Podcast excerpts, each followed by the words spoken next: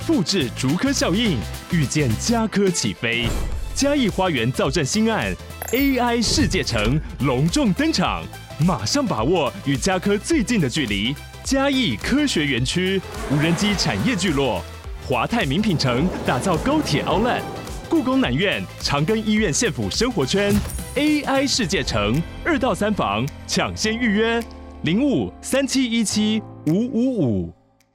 哈喽，大家好，这是 A 徐朗，我徐朗，大家好。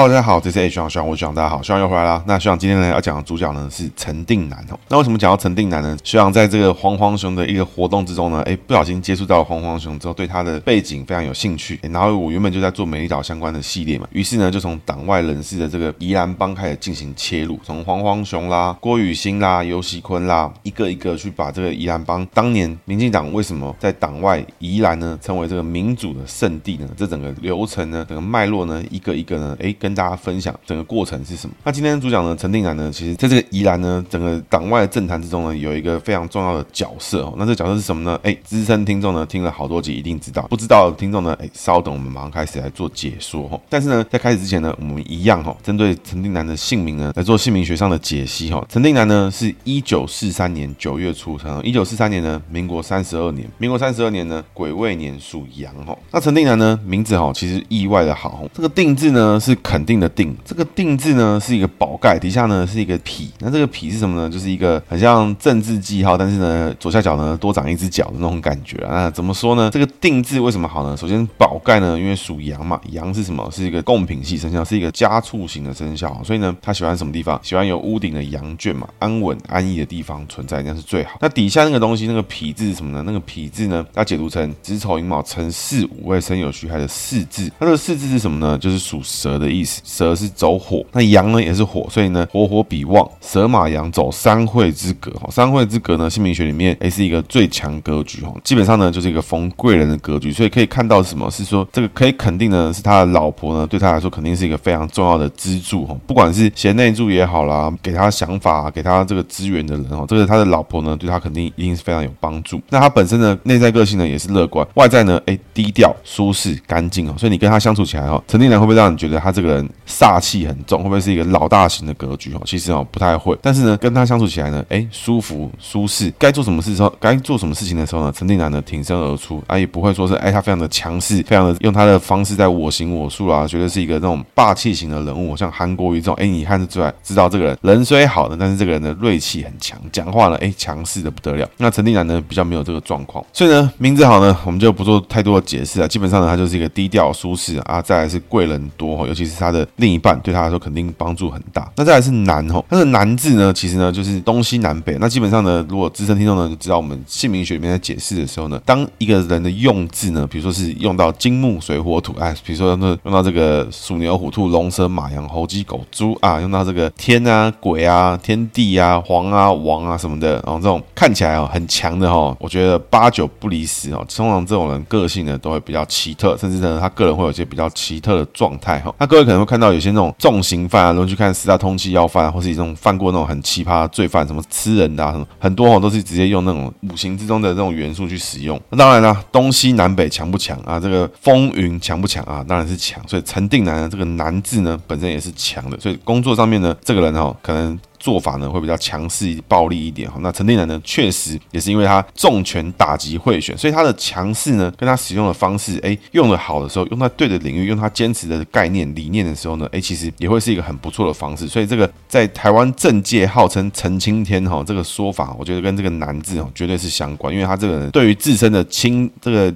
青年来讲哈，绝对是一个最高标准的要求，甚至呢，从一而终，从从政开始到他离开政坛，到他生病过世的时候呢，哎，其实呢，他都是用这样的标准的在要求自己。那一般人来讲哈，要这么长时间内用这么高标准要要求自己哈，我觉得是非常痛苦的啦。那陈定南呢，其实他个人呢是因为身体状况呢，在两千零六年的时候十一月五号已经过世，所以他其实过世呢也已经快要二十年，现在应该是十八年多。那我觉得这个人呢，他的存在其实蛮特别哦。那这个南字呢，除了这个东西南北用的个性特别强之外，这个南字呢本身还属火，癸未年属阳呢，他的财位呢一样是走好的格局，所以呢工作上面呢，陈定南这个人哦，绝对知道什么时候该做什么事情，什么时候做什么事情是对的。但是南字呢，如果我们进行拆解来看的话呢，哎，还要把它解成里面有阳，那阳逢阳呢，一样是火火比旺。那如果当他的外电商的工作方式呢，工作手法来看的话呢，癸未年的癸字属水，水逢火走下克格局，工作呢强势哦，所以他的县长格局啦，这种领导人格局啦，强不强？强。那雷厉风行强不强？强。那我觉得这个男字哈，我觉得在陈定南身上呢，这个男字非常强大的去解释了他这个人的做事作风的做法。当然，我觉得过于强势，到底身边的人能不能接受？我觉得是完全另外的格局。所以他这个人，我觉得如果在他的晚辈身上哈，他的儿子啊，他的女儿或他的小朋友，我记得他好像是只有儿子嘛。那他的儿子部分呢，可能对他小时候的教养呢，就是非常的严厉这种情况。那我觉得这就见仁见智啊，因为家庭部分陈定南其实一直不太有提到。那当然我们不属于公众人物，我们也没有必要呢去进行这个过多的去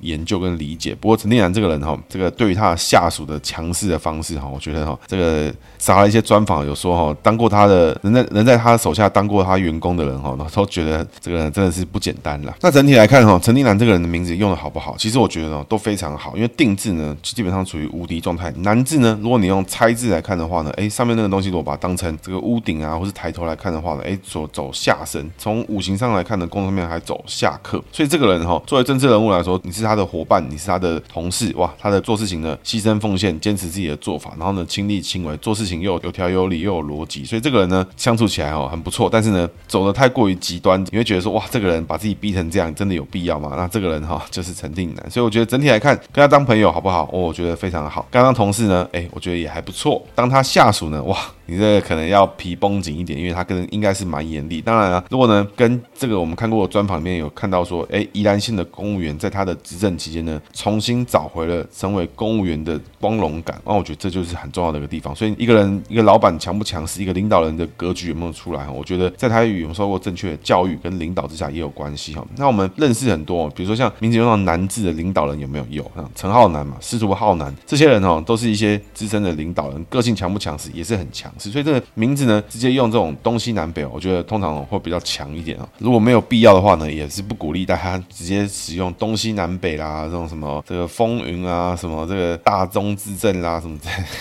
比较凶的字哈。那相对呢是比较不鼓励。那当然，陈定南的话来讲，如果这个人他受到的教育，他知道的知识，他受到的环境里面呢，他一直也都是用最极端的方式呢去做他认为正确的事情，执行他心中的正义。那其实哎，这样的人也是不错。那当然了，这东如果衍生到说他的家庭的环境里面啊，交友环境里面都是用这个态度的话，那其实身边的人就会比较痛苦。所以用这个字可不可以？还是有人用嘛？确实就是有人用。他用了之后呢，身边的人只要能够承受，他也能够把家庭教育环境里面呢，能够带到这个人往更好的方向。我其实觉得都没有不好。所以呢，说到底呢，名字好不好当然重要，但是呢，身边的环境、你的交友圈、你受过的教育、你的家庭环境带给你什么事情，其实是更重要的一些条件啦。那陈定南呢，是宜兰人哦，在三星出生。他其实他家里哦，从小就在这边长大。那，陈定南的资料跟他的功课哦，其实非常好做。为什么呢？因为除了维基百科做的很完整之外呢，诶，陈定南有个陈定南基金会，把他的大事记呢全部都讲出来。那那当然了，陈定南这个人他小时候其实也就蛮厉害。求学时间呢，诶，这宜兰中学、高中国中啊，之后呢去考到台大的法律系，所以其实呢非常的强。那台大法律呢，他毕业之后呢，就立刻呢去做了这个商业发展，去做了这个各式各样的广告公司啦、台塑集团的相关企业，他也做过。甚至呢后来呢去到鞋子产业去做业务经理。后来呢，在一九七九年自己创立贸易公司，进行鞋子的进出口买卖。陈定南呢，在专访里面有提到过，说为什么他在毕业之后呢，虽然身为台大法律，但是他毕业之后并没有去考什么司法官啦，或者律师啊相关的职务。其实是因为他认为，当年呢，在戒严期间哈，你是是不是法律专业，其实根本就已经不重要了，因为在那个时候呢，司法的环境呢是一潭死水，是一个黑箱的情况。所以你就算你学了再多法律的精神，学了再多法律上面该做的事情，实际上面呢，职业的时候呢，你还是有可可能完全不是照这个方式在走，所以呢，这是一个他认为不对的方向，所以他就没有往法律界继续的深入。所以换言之啊，当然呢，他这个台大法律的背景还是蛮屌的。为什么呢？那后面呢，跟大家分享。那他的人生的转捩点是什么时候呢？就是在美丽岛事件跟林宅血案啊。林宅血案是什么呢？哎，林英雄呢是当年的省议员嘛。那林英雄呢，当时在一天中午呢，哎，忽然之间他的家人呢，就全家呢几乎都被杀光。那在众多情治单位监视之下呢，有个凶手进去把他全家都杀光，然后杀到这个双胞胎受重伤，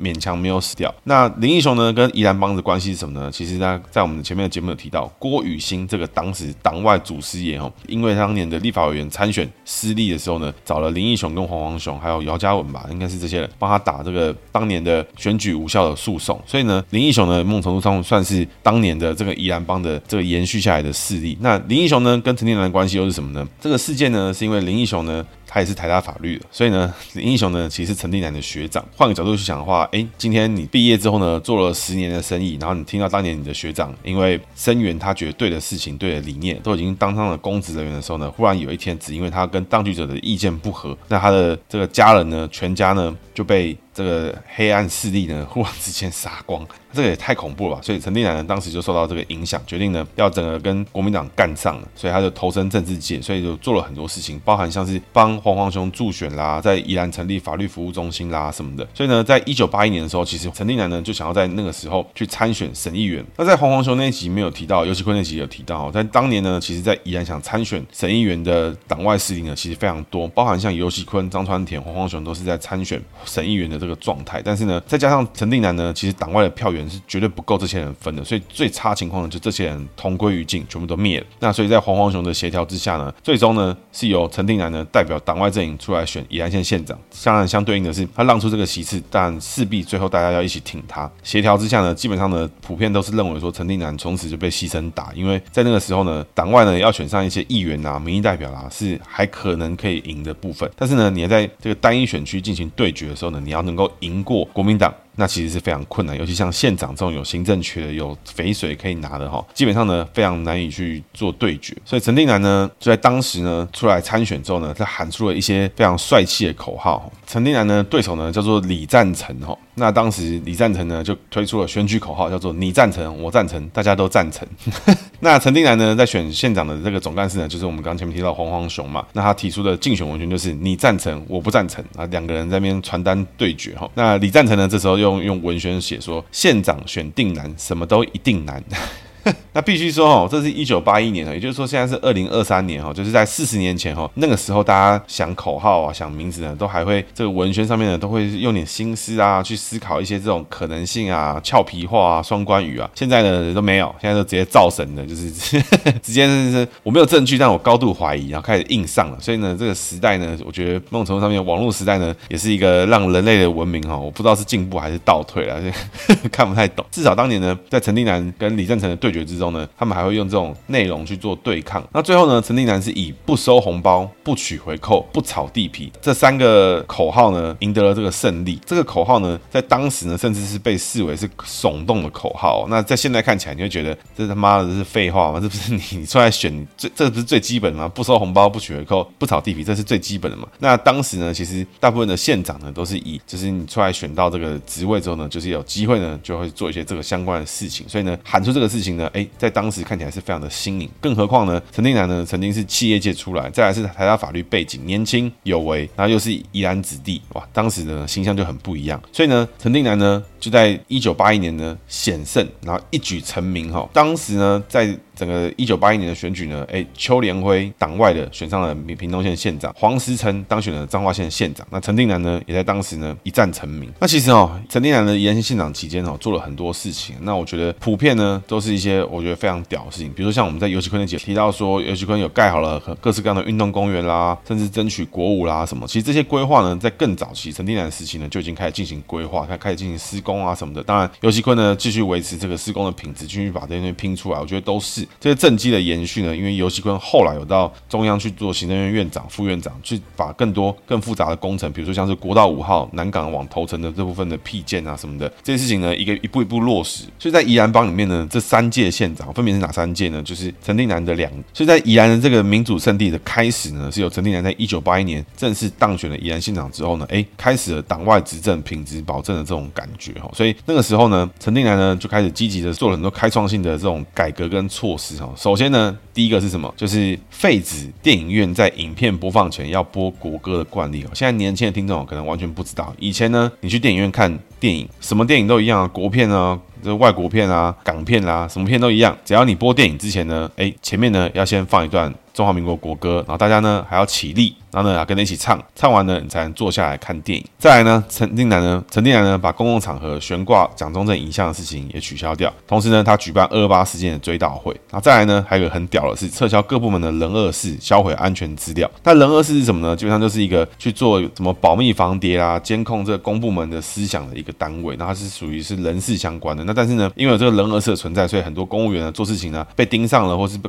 要被恶搞了，就是用这种方式呢去打击一个人。那陈定南呢，他还去做了。什么环保大宪章啦，什么文化的一些，像游锡堃做了很多事情呢，其实呢都是来自于陈定南的开头。当然呢，党外刚开始进行的时候，宜兰县的资源可能也没那么多，所以很多工程呢，其实是在陈定南的规划之下，哎，慢慢的开始去进行，开始去订立出方向，去考察。那游锡堃呢，慢慢的去执行。那当然，陈定南呢，创造出整个党外阵营的这个宜兰经验啊，东山河啊，什么，其实都在全国啊，都是一个蛮屌的一个状态。甚至呢，陈定南在访谈之中有提到说，他其实认为，任何一个大型的都市，任何一个宜居的地方，都是要有大型的公园、大型的森林、大型的这种运动的地方，让这些居民呢有这种空间跟环境去生活，这才是一个对的地方，而不是说把这个居住地啊、住宅啊尽可能的做到越多，那反而你没有公园、没有这些地方，那你住的地方可能也是不是非常的适合。那一九八五年呢，陈定南顺利连任吼，而且他连任的票数呢还更多哦，在之前呢，一九八一年的时候呢，陈定南呢其实才赢了不过大概八九千票左右，但是呢，在连任的期间呢，陈定南呢赢了将近八万票，从过去赢八千票到四年后。赢八万票，非常的强哦，所以他的执政呢，我觉得在当时党外哦是非常有感觉，这整个宜兰县民啊都是都是有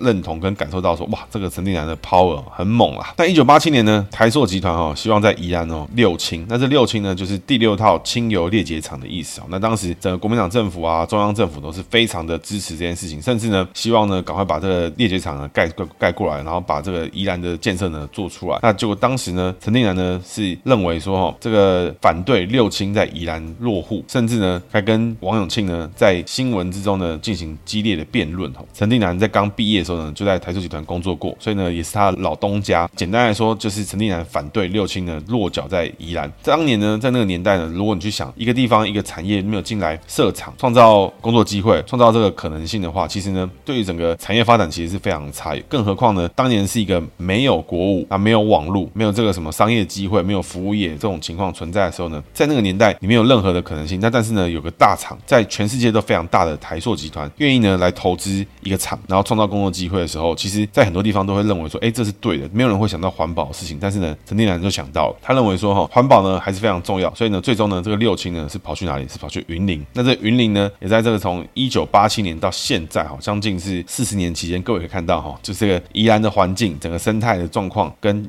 云林的六轻的附近比起来，各位感觉差别在哪里啊？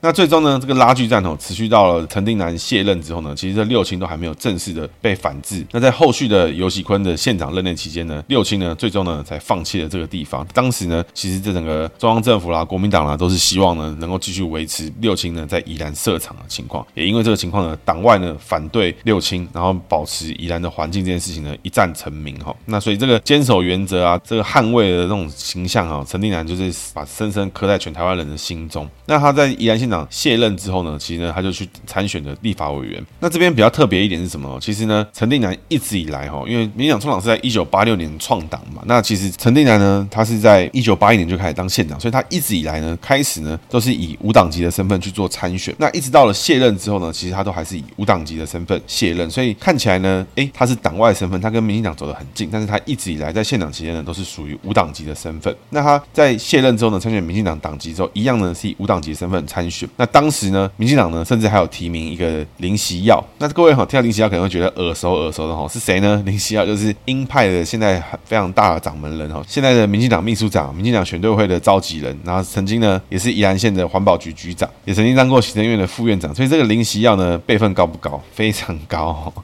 也是现在非常大咖，而且他是现在这个线上的一个非常重要的角色。那当时呢，陈定南卸任之后呢，以无党籍身份呢击败了林锡耀。那在一九九三年之后呢，陈定南才正式加入了民进党。那加入民进党之后呢，就当时呢负责侦查民进党内部有没有贿选的涉案者，因为民进党当当时呢就希望把自己呢跟国民党做出更大的区隔，比如说有贿选啦、有涉黑啦，什么都要进行开除。在一九九四年的时候呢，哎，其实这整个形象呢越来越强烈之后呢，大家也觉得陈定南其实做的很不错。那陈定南呢就决定呢要来代替民进党参选台湾省的省长。那他的标语是什么呢？是四百年来第一战哦，要将台湾变青天。那这个概念是什么呢？其实说四百年来，其实一直以来台湾人都是以殖民政权的身份在统治这片土地哦，也没有台湾人这个民族。这时候在整个一九九四年的时候，台湾人、台湾的民族、台湾人要去到什么地方，两千三百万人代表什么事情，其实哦一直以来都是不清楚的情况。所以呢，当时陈定南就希望定调说，哎，这是四百年来第一次台湾人有机会成为台湾的主人，然后就所以定义成这个要让台湾变青天这个概念。最终呢，陈定南在选省长的期间呢，最后呢是输给了当时国民党提名的宋楚瑜啊，所以宋省长就是这个时候来的。那宋省长呢，这个跟全台湾走透透啊，就是在这个期间之后发生的。那也就是说，其实陈定南选省长这一次哦，是民进党有史以来第一次打整个台澎金马这个这个范围之中哦，第一次打的这种全国性的选举。因为在当时呢，一九九四年，其实在宪法的看法呢，哎，只是好像还有什么沦陷区嘛，所以你选总统啊，选什么那还没办法。但是选省长呢，已经是目前为止范围最大的一次选举，也是民进党第一次挑战这样的选举。那陈定南呢，虽然没有赢过宋楚瑜，但是他还是拿到将近四成的选票。之后呢，在一九九六年的时候，在彭明敏跟谢长廷联手搭档选总统的时候呢，也是因此逐步的打下了整个全国选举的这个动员基础啊，动员体系里面。那我觉得这些一个步骤，一次一次的选战之中哦，其实都是在练兵，都是在磨练的过程。最终呢，在两千年的时候，陈水扁才有机会打赢这次的选战。那我觉得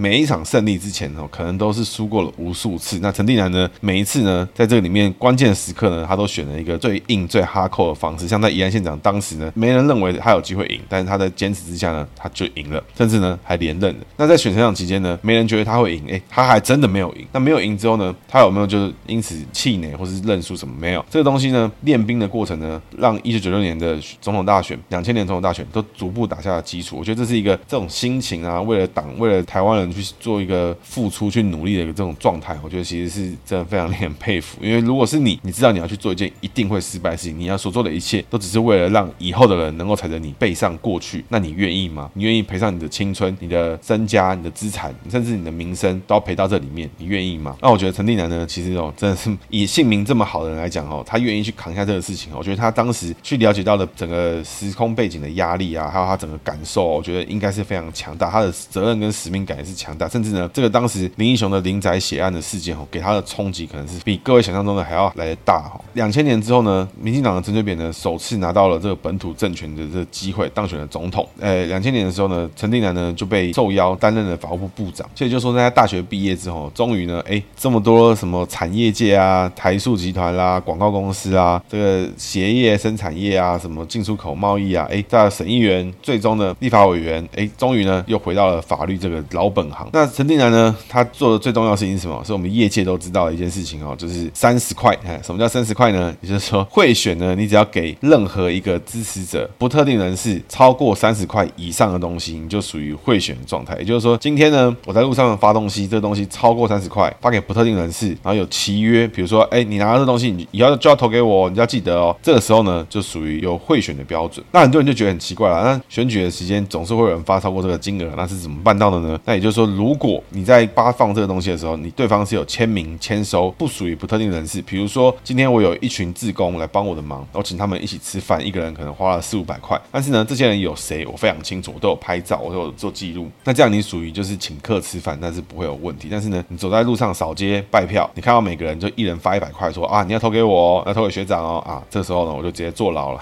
所以呢，贿选三十块的标准哦，最严苛的哦，这个就是陈定南定出来的。业界人士呢，这三十块呢，哇，每次都要抓狂。为什么呢？因为比如说哈，如果你买扇子，那个手摇扇呢，一支可能通常价钱就是什么十块、十块，看你几面印刷几个颜色之类。但是呢，选举季期间呢，旺季旺到不得了的时候呢，会发生什么事情？是大家都在抢单嘛，所有人都在这个要买扇子，你就要加价，请他先先做你的东西，那就可能一支超过三十块，那怎么办呢？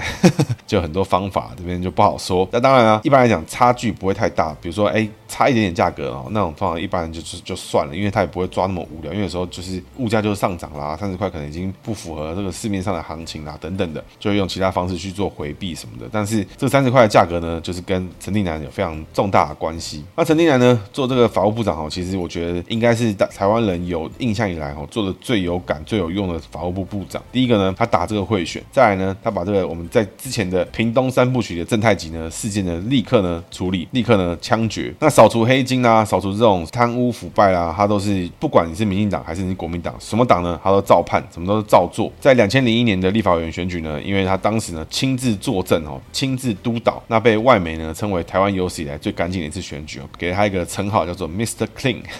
那法务部长期间呢，就是两千年到两千零五年，就是扁政府时期，基本上呢跨越了一整个扁政府的任期，甚至到了下一任。那两千零四年呢，这个陈水扁呢惊险连任哦，靠了两颗子弹哦，是什么选举无效之术啦、邱毅的冲车啦什么的，哎呀，很多纷纷扰扰之中，终于呢，民进党是持续的连任。但是两千零五年发生什么事情呢？各位好，我们把时间拉回到前面一个阶段，是什么阶段呢？一九八一年当选了宜兰县长，当了八年，当到一九八九年。一九八九年之后呢，是游锡坤接任，接了八年，所以当当到一九九七年。那一九九七年呢，之后呢，有位叫刘守成的一个老县长，那也是宜兰帮的算是最后一任县长。那那个刘守成是谁呢？刘守成他是田秋瑾的老公，那本身呢也是党外杂志的主编，那跟这个整个游锡坤啦、林义雄啦、陈定南啦都是非常的熟，所以他是接任下来，曾经呢也担任过省议员。那也就是说他在游锡坤之后呢，接任了县长，甚至也选举也选赢了。所以一九九七年呢，再加八年是什么？就两千零五年。那两千零五年之后呢，要在选县长的时候呢，其实宜兰帮呢就快没有人了，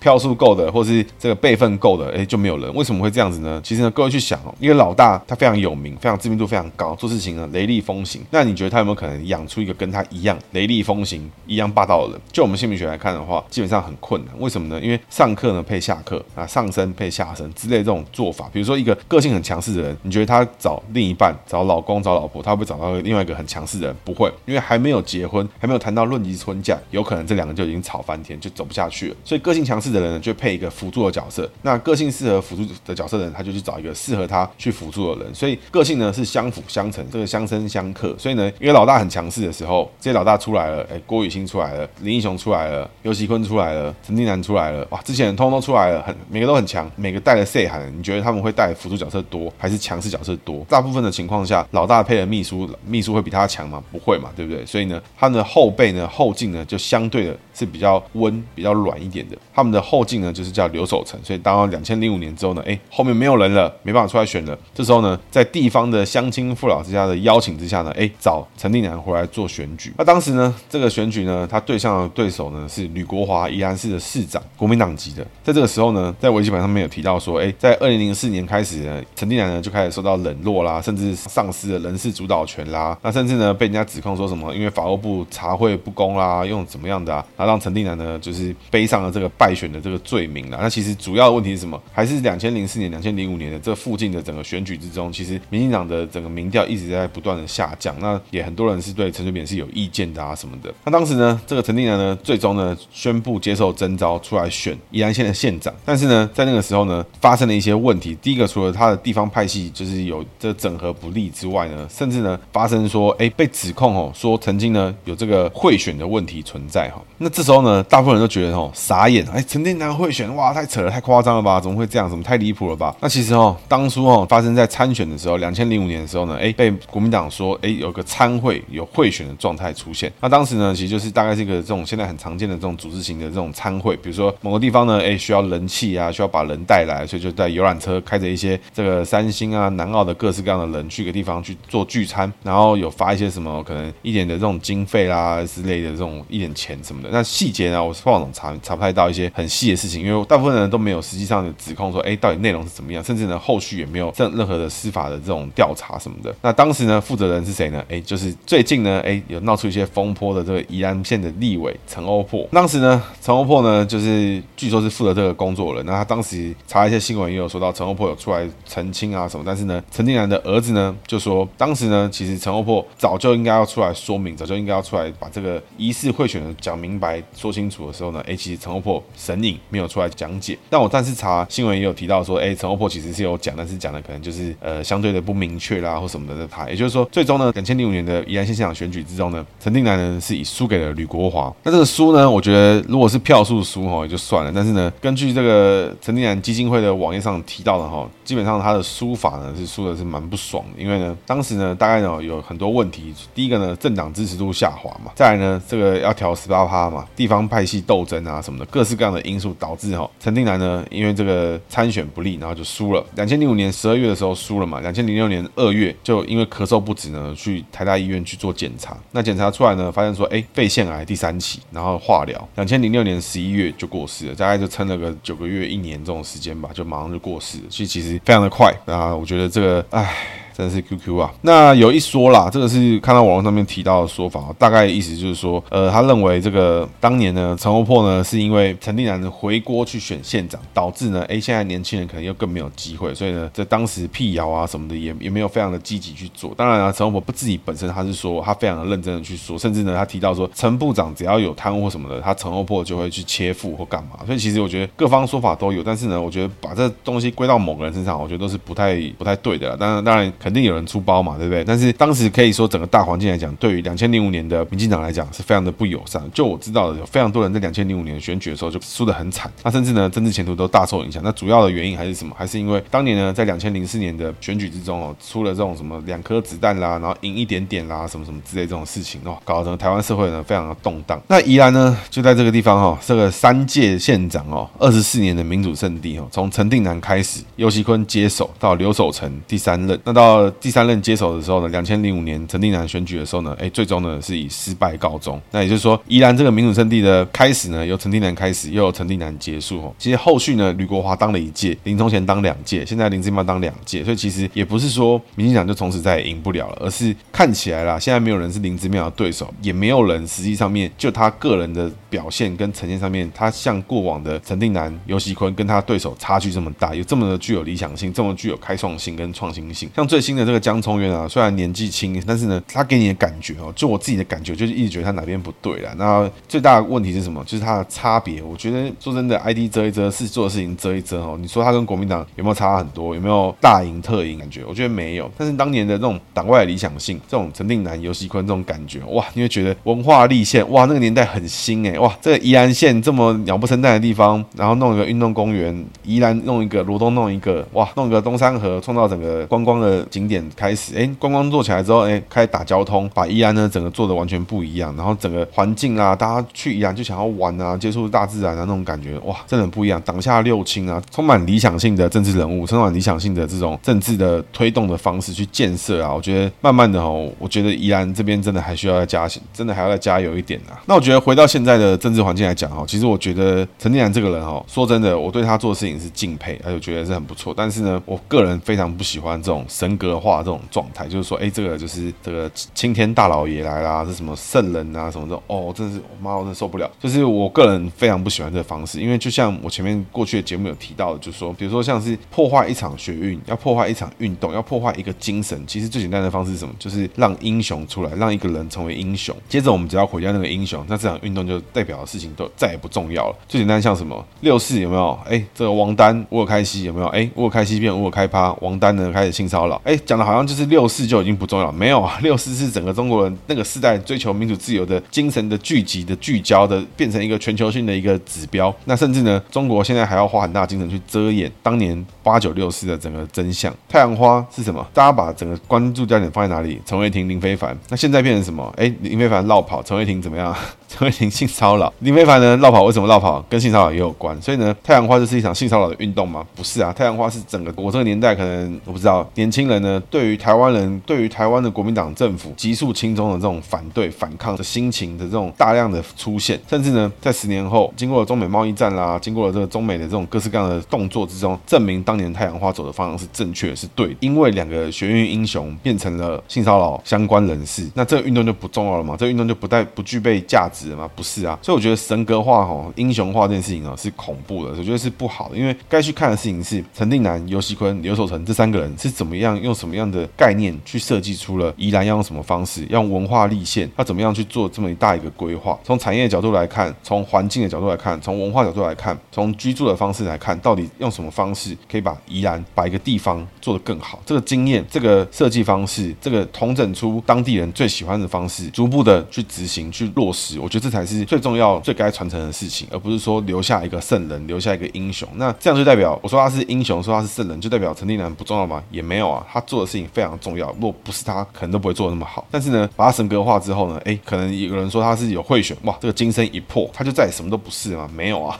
陈定南还是很厉害啊，他做县长旗舰的事情还做得很好。所以，但是神格化永远是一个最不该做的事情。所以，我为什么对于赖清德哦，也是有点不是那么喜欢，就是因为他早期那什么赖神哦，我的妈，这烦死了，台风当香肠在赌嘛。总之，现在呢，他看起来赖清德更愿意打团体战，更愿意用这种温和的方式，用自己自己的态度，逐步的去走出自己的路线。我觉得这都是好的。那神格化哈，说造神这种事情哦，绝对是我觉得不行的。那这个我觉得好像哈，民众党支持者还没有感受到哦。那 鼓励呢，你们继续造神啊，造的越高越好。那赖清柯文哲哦，造神啊，这个再造个这个女神，哎，陈佩琪哇，这个柯妈妈哇，通通给你们造神。那你们很快呢就会知道造成到底会造成什么代价。因为我觉得最重要的事情，民主社会、民主政治最重要的事情是什么？把好的机制、好的方向、好的规则留下。陈定南、尤锡坤、刘守成这三个人留下来的东西，这么明确的宜兰的方向，这么明确的文化立宪，这么明确的环境保护的方式，这些东西到了这么多年后，现在到了林之妙手上的时候，林之妙可能也有贪污的这个被起诉啦，可能看起来笨笨的啦，可能就是很多人说他就是一个大妈啦什么的。但是呢，林之妙这个人，就算他不是一个非常具有理想性的人，但是他只要 follow 这个机制，follow 这个宜兰的方向去前进的话，宜兰有因此就变得就开始环境大破坏，呃，六轻、七轻、八轻啊，什么东西开始全部盖进来了吗？没有啊，因为方向上面宜兰人就是决定了，他们希望以环境保护、以文化的方式去前进。那我觉得方向定出来才是最困难，他到底用什么方式去说服了当地这个人，所有的人都认同他的方向是什么？你要去想的事情是，一九八一年你有没有环保经验？没有啊，有没有环保精神？没有啊。那有没有文化精神？没有啊。当时有没有网络？会不会他们这些宜兰县的县民、种田的农夫知不知道纽约大都会公园？有没有知道？没有人知道。那他怎么样把这东西说服到宜兰县的每个人身上，让他们知道这样子宜兰二十年后会更好，以后大家会更希望来到宜兰这个地方？那我觉得这才是一个经验里面最重要的地方，而不是说造了一个神哇，这个陈定南变成青天大老爷啊，游锡堃变什么游神或什么神哦，我妈绝对不行。所以我觉得哈，政治上就是这样啦，就是当然你是不是有机会还是要去行销自己，还是要嘛，对不对？但是二零二四这场选举，我觉得最重要是什么？是一个政党一个人怎么样去面对自己的错误？那不是说你去造一个赖神，造一个柯神，造一个这个什么侯神，然后什么郭神，什么郭董什么的啊？不是，二零二四的选举是这个候选人怎么样去面对自己曾经的过错，曾经自己做的不够好的地方，未来要怎么样去改变？现在碰到什么问题，我们要怎么样去做改变？那我们要怎么样去面对？用更好的方方式，用更健康的方式，更民主的方式去面对挑战？那我觉得这才是二零二四这场选举最大的重点。接着学长的姓名小技巧，今天讲的是属羊逢宝盖哈，属羊逢宝盖太合理太简单了，为什么呢？简单来说就是羊呢是一个喜欢这个产羊毛嘛，这个产羊奶嘛，产羊排嘛，那它是不是可以可以在沙漠之中或是在那个山里面给大家跑？没有啊，因为它里面会有掠食者，所以这个羊呢在有屋顶有人保护的时候呢是最好。所以陈定南呢属羊，陈定南的定制一个宝盖，所以呢这宝盖呢给他一个低调舒适的感觉。所以你跟陈定南接触的时候呢，这个人哦不会是那种锋芒毕露。一个那种开口闭口可能就跟你开枪的人，不是，他一定是一个温和、一个舒适啊、低调，啊不会呢，非常的非常锐利，不会出来跟你这边冲脸什么干嘛的，不会。但陈定南呢，稳稳的、低调的，但你跟他相处起来舒舒服服。那如果这个宝盖呢，在在工作位的话呢，带给陈定南感受呢，就会是一个，哎，用他自己的习惯的方式，用他自己觉得好的方式去执行。所以羊逢宝盖哈，就是走这个方向。那如果你的名字里面呢，你是属羊有宝盖的话呢，哎，如果在名医记得一件事情，你就会跟陈定南一样，你的好朋友。友，你的男性朋友就会是你的宝盖。那陈定南为什么痛定思痛跳入政治圈？因为他的宝盖里面的林义雄，他的大学长在家里面出大事了，出了个很严重的事情。陈定南呢，直接开始抓狂，直接开始投入政治圈，跟国民党杠上了。所以呢，你的宝盖很重要，所以你会有一个三五好友是非常亲密、非常 close 的好朋友。那我觉得这个宝盖呢，在人际位的时候，最重要的是什么？是说这些朋友呢，会成为你的这个宝盖，会成为你的这个安全感的来源啊、支柱啦，或是你的心灵上面的成长啦，或者是知识层面的成长，都是来自于这个宝盖。如果你的名字里面属羊逢宝盖，那我会建议你多交新朋友，多认识更多不同的朋友，逐渐的、逐步的去认识到更多的人。你的宝盖越多，保护着你的人就越多，你就有越有办法去取得更多各式各样的资源、各式各样的新的知识跟新的机会。那我觉得这是属羊逢宝盖最需要挑战的事情，就是说，哎，记得哈，记得去交新朋友，因为属羊逢宝盖的朋友有可能有一两个人保护你，就觉得啊，这宝盖够了，OK 了，温暖了，舒服了，遮阳了啊，不用再出门了。但是呢，如果越多朋友的话，你就会觉得越多宝盖出现。那如果你的好朋友的另一半，或是你的很亲密的战友呢，哎，他就是属羊逢宝盖的时候呢，那这时候就要注意一件事情，那可能呢，非常有几率，哎，他跟你很好，那你就是他的宝盖，你保护他，保护得很好。那有时候呢，他可能会比较偏摆烂一点，就因为他觉得你会保护他嘛，你会帮他，你会挺他，所以呢，他可能就比较摆烂一点。那我觉得适当的告诉他，你觉得这样子是不对的，你觉得我们应该是要更互相的。那我觉得你们相处呢，会比较这个有对等关系的感觉，不会觉得说啊，就是好像都是很单方面的感觉。那适时的表达你的不适或不舒服，我觉得都是好的。那另外一个角度来看的话呢，如果你有很想亲近的对象，他的名字呢就是属羊红宝盖，那你怎么样呢去跟他接触？怎么样呢去想要跟他变得更好？他都没有要理你的意思。那这时候呢，诶，代表你给他的安全感不够，你就不是那个宝盖，你可能是一个有破洞的宝盖。那这时候呢，诶，记得充实自己，或者是呢去找一个更适合的人，因为你们两个有可能就是没有那么的合。那如果想知道你跟想亲亲近的人合不合，或甚至是你自己是什么样的性格，你希望你应该用什么样的方向让自己更成长，那我觉得欢迎你私信我 IGFB 哈，跟我立刻预约付费咨询，我告诉你怎么样的方式适合你的个人成长，用什么样的心态去面对你的挑战。那以上呢是今天节目，谢谢大家，拜拜。